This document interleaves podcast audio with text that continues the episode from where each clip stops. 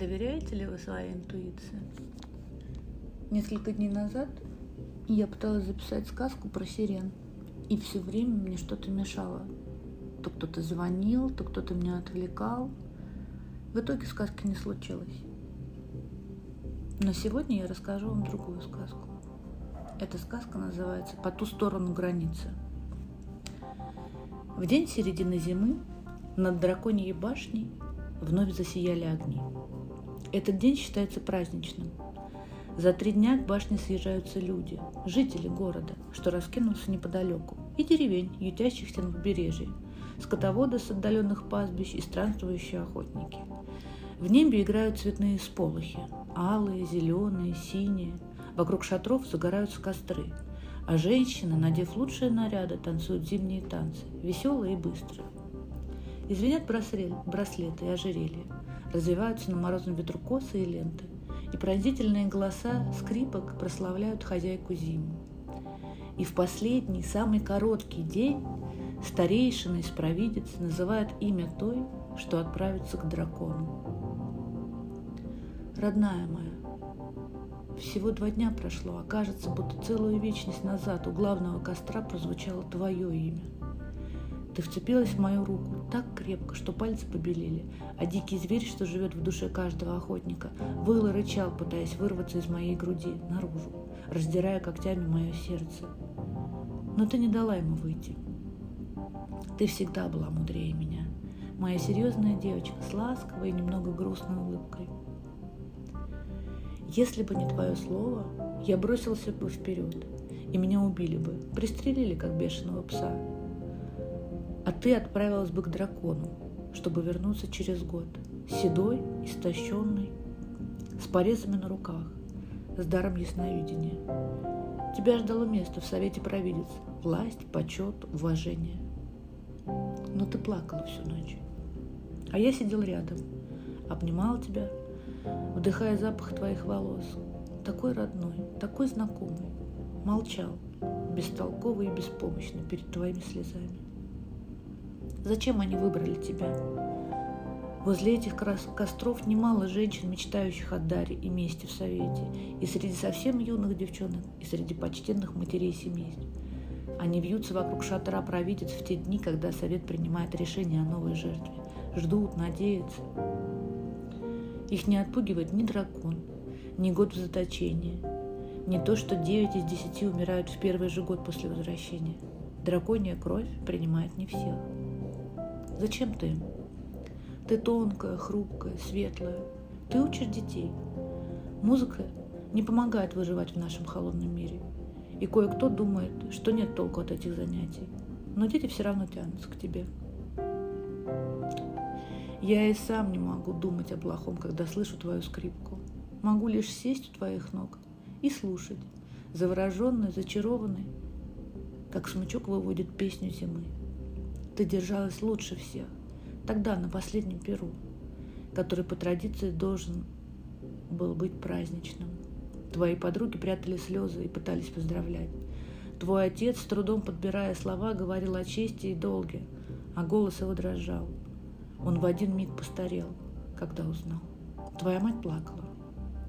Она так хотела внуков, но у провидец не может быть детей. А ты улыбалась, так ласково, как только ты умеешь.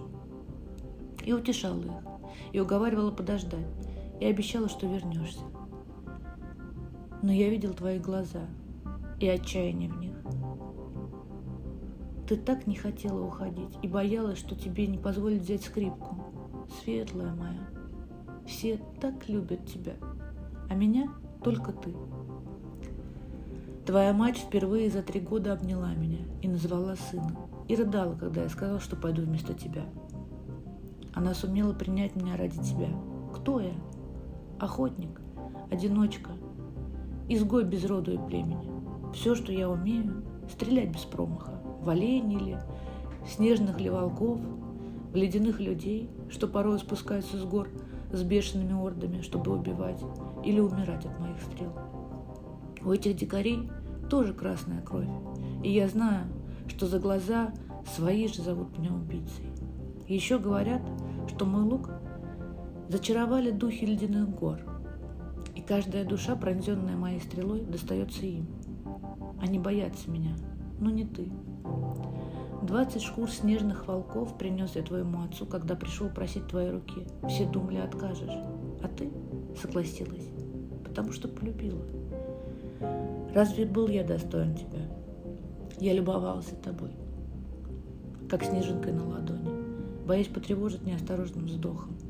Но ты сумела приручить зверя в моей душе, своей лаской, своей нежностью. И все, что я могу сделать для тебя сейчас, я сделаю. Я шел к драконьей башне сквозь метель, по колено в снегу. Мороз обжигал лицо, а ветер, казалось, пел голосом твоей скрипки и толкал спину. Иди же скорей. И я шел, сжимая рукоять кинжала, готовый убить любого, кто посмеет встать на моем пути. Странно, но никто так и не попытался меня задержать. Может быть, боялись тех сказок, что когда-то сами сочинили обо мне, а может быть, они просто надеялись, что дракон сожрет меня, и дело с концом. Боялся ли я? Тогда нет.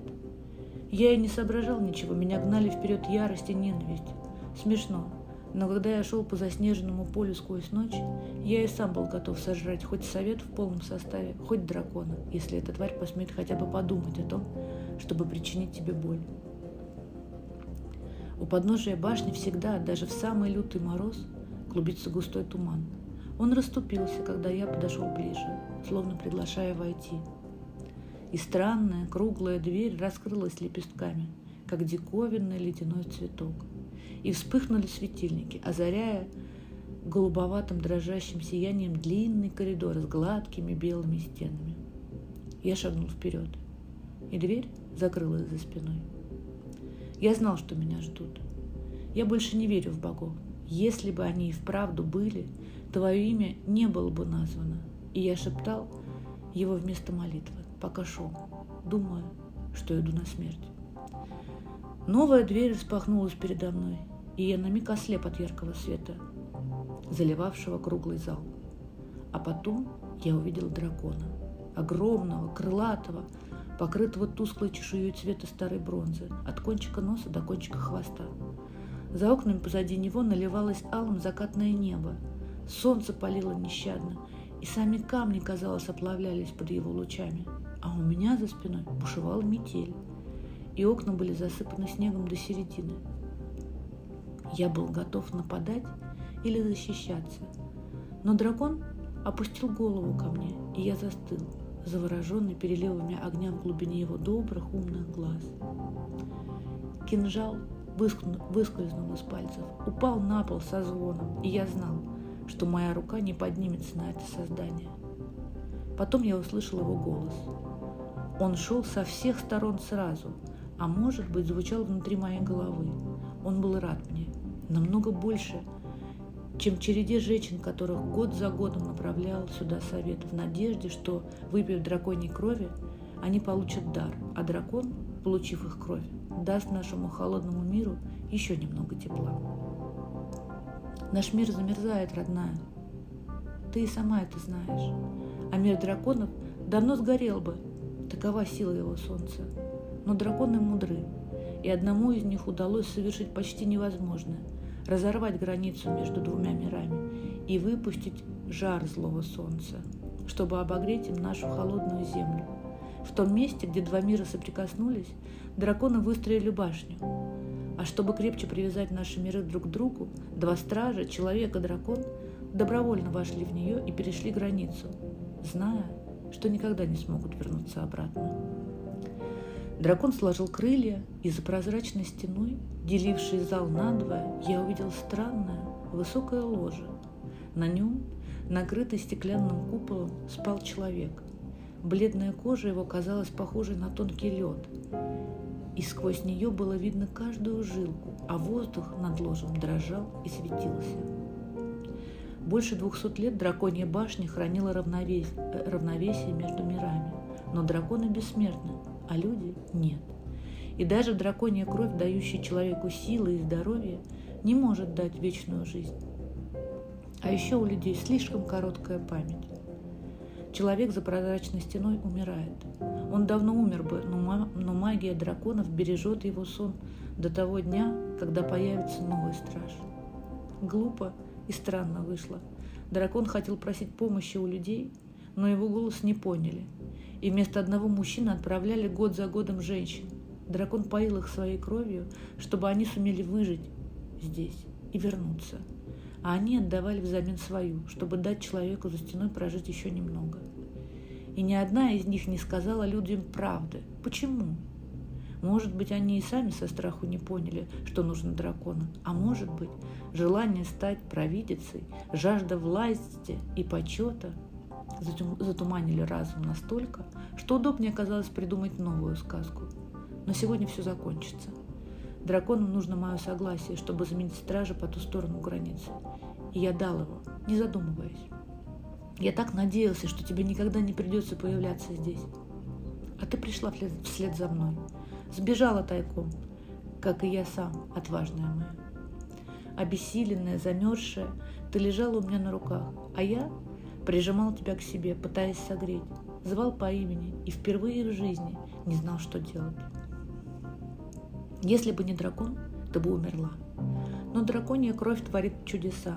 Он сказал, ты достаточно, что достаточно одного глотка, и я вливал странную темную жидкость в твои губы, осторожно, по капле, он обещал, что ты будешь жить, ты и дитя, которое ты носишь.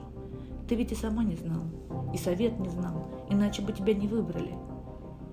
И ты ни за что не согласилась бы вернуться домой без меня. Но наш ребенок не выживет здесь, и тебе придется уйти. Зачем ты пришла, упрямая моя? Нет, не говори. Я и сам знаю, что ты слишком любишь меня, чтобы отпустить. Ты всегда верила, что я особенный, что я герой, я стану им ради тебя.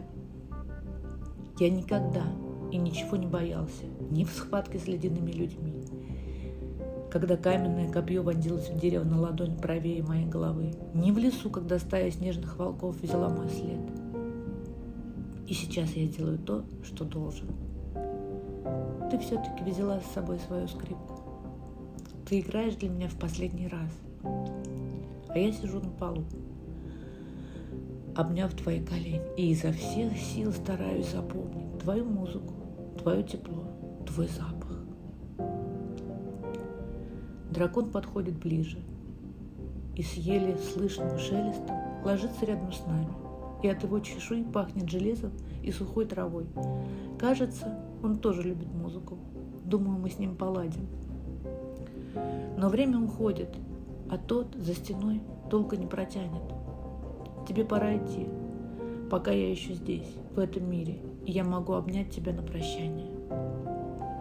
Я целую тебя в последний раз, долго, жадно, чтобы запомнить вкус твоих губ на ближайшие 200 лет. А потом стою, прижавшись к холодному оконному стеклу лбом и ладонями, и смотрю, как ты уходишь. Крошечная фигурка на белом поле. И теперь когда тебя уже нет рядом, можно кричать и бить кулаками о стены, и хочется то ли плакать, то ли напиться, чтобы заглушить боль и тоску. Дракон молчит. Я благодарен ему за это. Граница между двумя мирами дрожит и немного светится, и обдает жаром, когда я подхожу к ней вплотную. Кубок с драконьей кровью ждет меня, и я выпиваю залпом густую ледяную жидкость с привкусом железа и карамели. Дракон легонько подталкивает меня крылом в спину, и я понимаю, что пора идти. Я делаю вдох и шаг. Вперед. В первый миг меня обжигает и тут же обдает жгучим холодом, а в кожу словно впиваются мириады игл изнутри. Невидимые лучи, исходящие от границы, не опасны для тех, кто пил драконью кровь. Но и она не избавляет от боли. Я кричу в голос, ноги не держат, и я падаю на пол другого мира. Пути назад больше нет. Страж открывает глаза и улыбается тонкими бескровными губами. Он уже не может говорить, но дракон слышит его мысли и передает мне благодарность и пожелание удачи. А потом человек делает последний вдох и выдыхает, и вместе с воздухом из тела уходят последние крохи жизни – Прозрачный купол над ним затуманивается, ложе с мертвым телом медленно опускается на пол, а потом выплывает наружу, прямо сквозь стену. Все давно решено. Его похоронят там, в мире дракона. Я подхожу к окну и вижу, как они собираются, странные, изящные, похожие в свете злого алого солнца на то, языки, то на языки пламени, то ли на струи жидкого металла, а то и вовсе на полупрозрачные тени. Ложа вдруг вспыхивает белым пламенем и сгорает. И белый пепел летит по ветру, а дракон за моей спиной издает низкий, гулкий звук, от которого мурашки бегут по коже.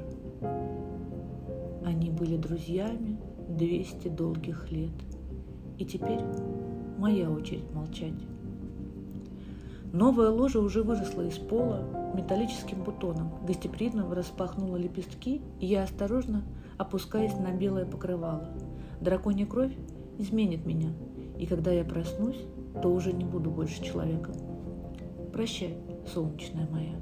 Я останусь здесь, хранить наш мир от холода.